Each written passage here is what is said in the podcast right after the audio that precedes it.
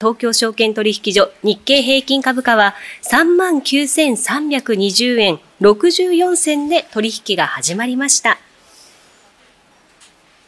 朝の東京株式市場について au 株コム証券の山田さんに伺います。山田さん、おはようございます。山田でございます。おはようございます。今朝の日経平均株価は上げて始まりました。寄り付きの背景をお願いします。はい、えー週明けの東京市場ですが、日経平均株価221円高と続伸して始まっています。えー木曜日、金曜日の米国株ですが、ニューヨークダウ456ドル高と62ドル高ということで続伸し、えー史上最高値を更新です。はい。えー NVIDIA の高決算で AI 半導体関連株ブームが再燃。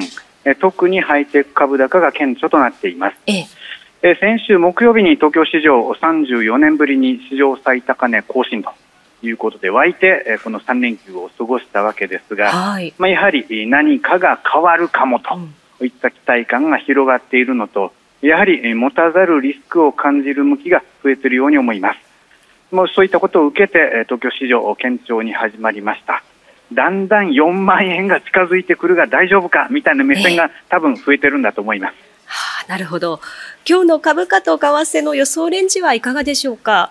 はい、えー今日のところは日経平均株価で3万9200円から600円ぐらい、はい。えードル円相場で150円から151円で考えています。はい。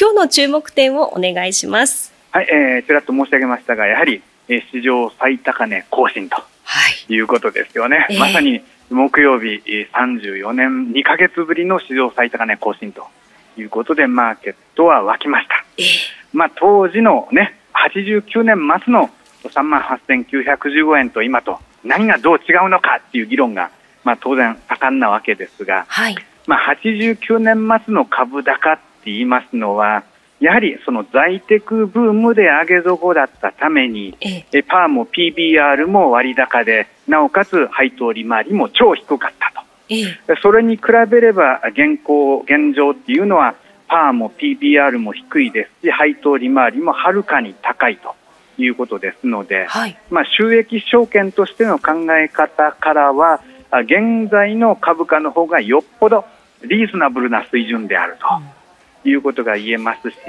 またあマーケットで一番期待されているのは今度こそデフレ脱却じゃないかといった期待感ですよね。はい。まあ、足元春闘をやってるわけですが、賃金が本当に増えて、あのじんわり消費が増えてくる、そういった瞬間をですね3ヶ月後、半年後、ひょっとしたら目撃できるかもしれない、ええそういった先取りで株価が株高で動いてるんじゃないかな、そんな感じで考えています。はい。この流れっていうのはしばらく続きそうですか。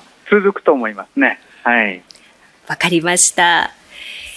今日の注目点をお願いします。はい、えー先ほども言いましたあが、AI 半失礼いた導しま体しとた。今日の注目業種をお願いします。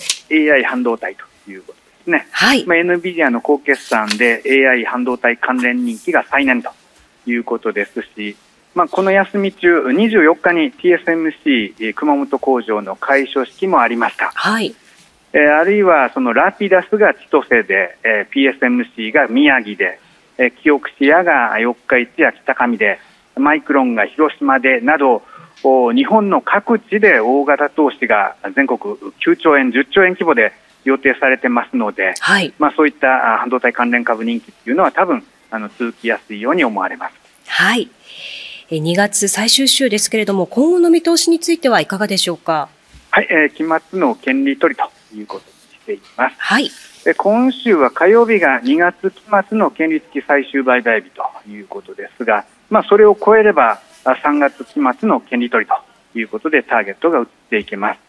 まあ、何より今年から新ニーサがあ始まっているということを受けて初めてのその権利取りシーズンということでもありますし、はい。これまで以上に配当とか優待とかあ関心が高まっていますので、まあ、今回の3月期末の権利取りシーズン、えーどうなるのか、えー注目して見ていきたいというふうに思います。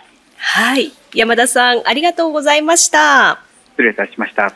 au 株コム証券の山田さんに伺いました。